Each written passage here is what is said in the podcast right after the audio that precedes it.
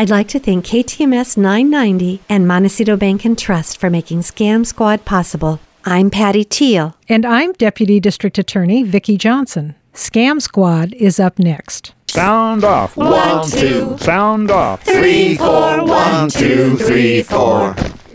Scam Squad. Welcome to another episode of Scam Squad.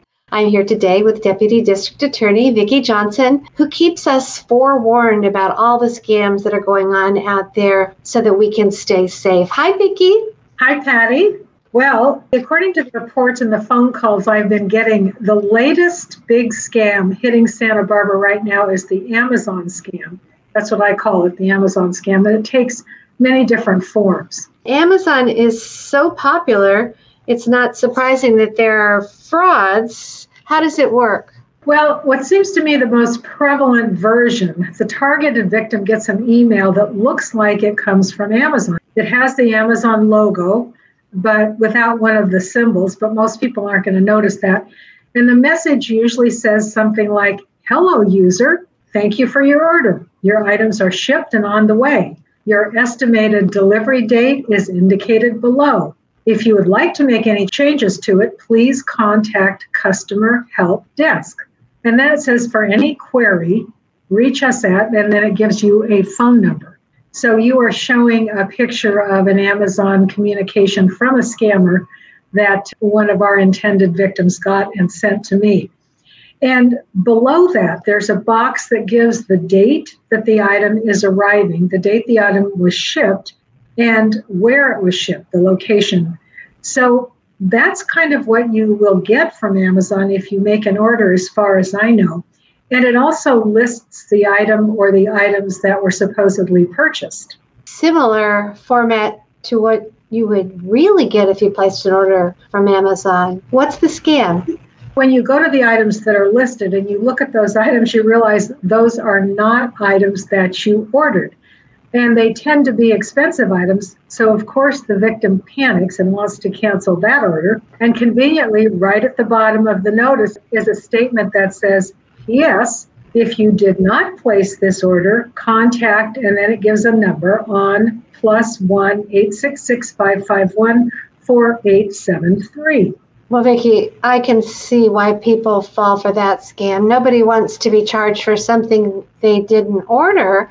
And if they think they can call a number and take care of it, you'd automatically do so. Right, and especially if it's an expensive item that you absolutely don't want to pay for. So you get this notice, you call the number, and then, of course, what do they do? They ask for your credit card information, so they can cancel the order and refund your money to your credit card account. And of course, they will also ask for personal information in order to, quote, verify your identity. Hmm. So, once again, the scammers have found a way to get you to give them their information so they can steal your identity. Absolutely. Now, this is just one version. A friend of mine was also targeted by this scam only this time it started with a phone call. She was told that there was a fraudulent charge on her Amazon account, and the person calling represented themselves as somebody calling from Amazon. So the guy on the phone told her to download an app which is called Quick Support. And he talked her through the steps very carefully. She was on her phone, but her iPad happened to be sitting right next to her. And strangely enough, she started to hear this guy's voice coming through her iPad. Wow, at that point, did she think something was fishy? Yes, she certainly did. So she asked him why she needed to do this at all, that it seemed a little bit suspect, and that she was going to call Amazon directly. So at this point, the scammer hung up, but by then she was already afraid that he had got into her computer and set up spyware. Wow. So then what? Well, first of all, she called all her credit card companies and changed her passwords. This took hours. Then she took her computer to the tech doctor to make sure it hadn't been infected. Now, this is interesting. They told her that it was actually more difficult for scammers to infect an iPad than a regular computer, so that her iPad was probably okay, but she had them check it out anyway. Well, I'm glad she didn't get scammed too badly or was unscathed. But what a pain to have to spend hours on the phone. Yeah, it really takes a long time to go through all the steps that you have to do to remediate what happened. Now, another scam involving Amazon that I've touched on before is the fake shipping notification scam. So, this is where you get a message on your computer, which once again looks like it's coming from Amazon or sometimes FedEx or UPS. It says that the agency is unable to deliver your package. But if you click on a link, they will give you the tracking information and you can then reroute it to your correct address. Vicki, you've warned us so many times not to click on links, but I know it's so tempting to do so and it's so quick. So then what happens? Well, in one case, the victim clicked on the link, his computer screen started flashing with the message, You've been hacked. Send 150 bitcoins to this address, and then gave an address. Oh, what a nightmare.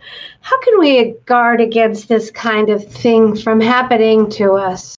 Well, as you said before, never click on a link. And warning signs might be slight misspellings or incorrect logos and any message urging the consumer to act quickly. So, on the first example I gave, the Amazon smiley face was missing from the logo. Again, at quick glance, you may not notice that, but actually, the person who sent me this link did notice it. And then it said, for any query, contact this number.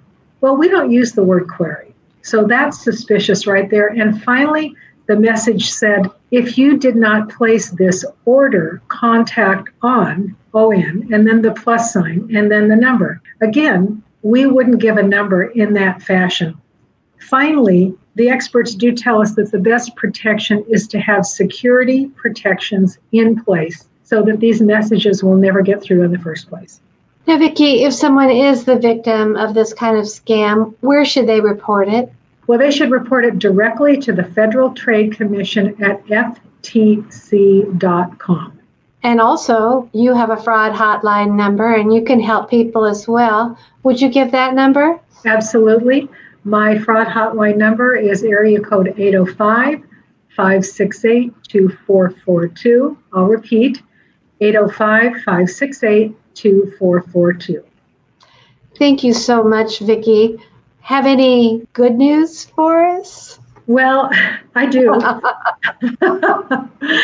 we we hear so much about scams that it sometimes is absolutely overwhelming because they're just coming at us fast and furious, especially now with COVID, which gives these scammers so many different kinds of opportunities to take our money. And of course, with the new Paycheck Protection Program loans now being dispersed, the scammers once again are out in droves trying to figure out how to take our money. So here's the good news the U.S. Department of Justice is on it.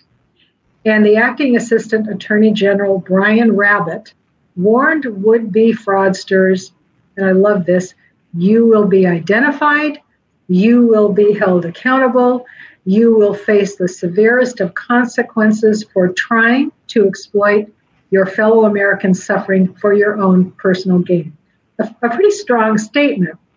But that was followed up by their investigations and charges being lodged against more than 90 individuals involved in the Paycheck Protection Program scam. And these fraudsters took over $250 million. So this was a big net that the federal government threw out, and they were able to stop these fraudsters from taking more of our money. Now, Vicki, has this happened in the new round of PPP loans, or is yes. this from before? Nope, this has happened just since December when the new loans just came out. And so, thank goodness the DOJ learned from the last time around, and they were ready and they were on it and they were finding these fraudsters and making them pay. I'm really glad. I'm wondering how they come up with the paperwork to give to the banks to qualify for these loans. I guess they're just all made up and phonied. Yeah, Yeah, all they need really is somebody's name, somebody's identifying information, maybe their business name, and they just go in, they steal your identity, they steal your business name, they file paperwork on your behalf, or sometimes it's the business owner themselves that are using fraudulent means to get these loans. Wow, I'm glad they got caught. If you'd like to listen to past episodes of Scam Squad, you can go to hubforpodcasting.com and find the Scam Squad logo, and you'll find shows there. Also, you can find them on iTunes, Spotify, and wherever you like to listen to your favorite podcasts. Thank you, Vicki. Thank you, Patty. Until next week. Bye bye.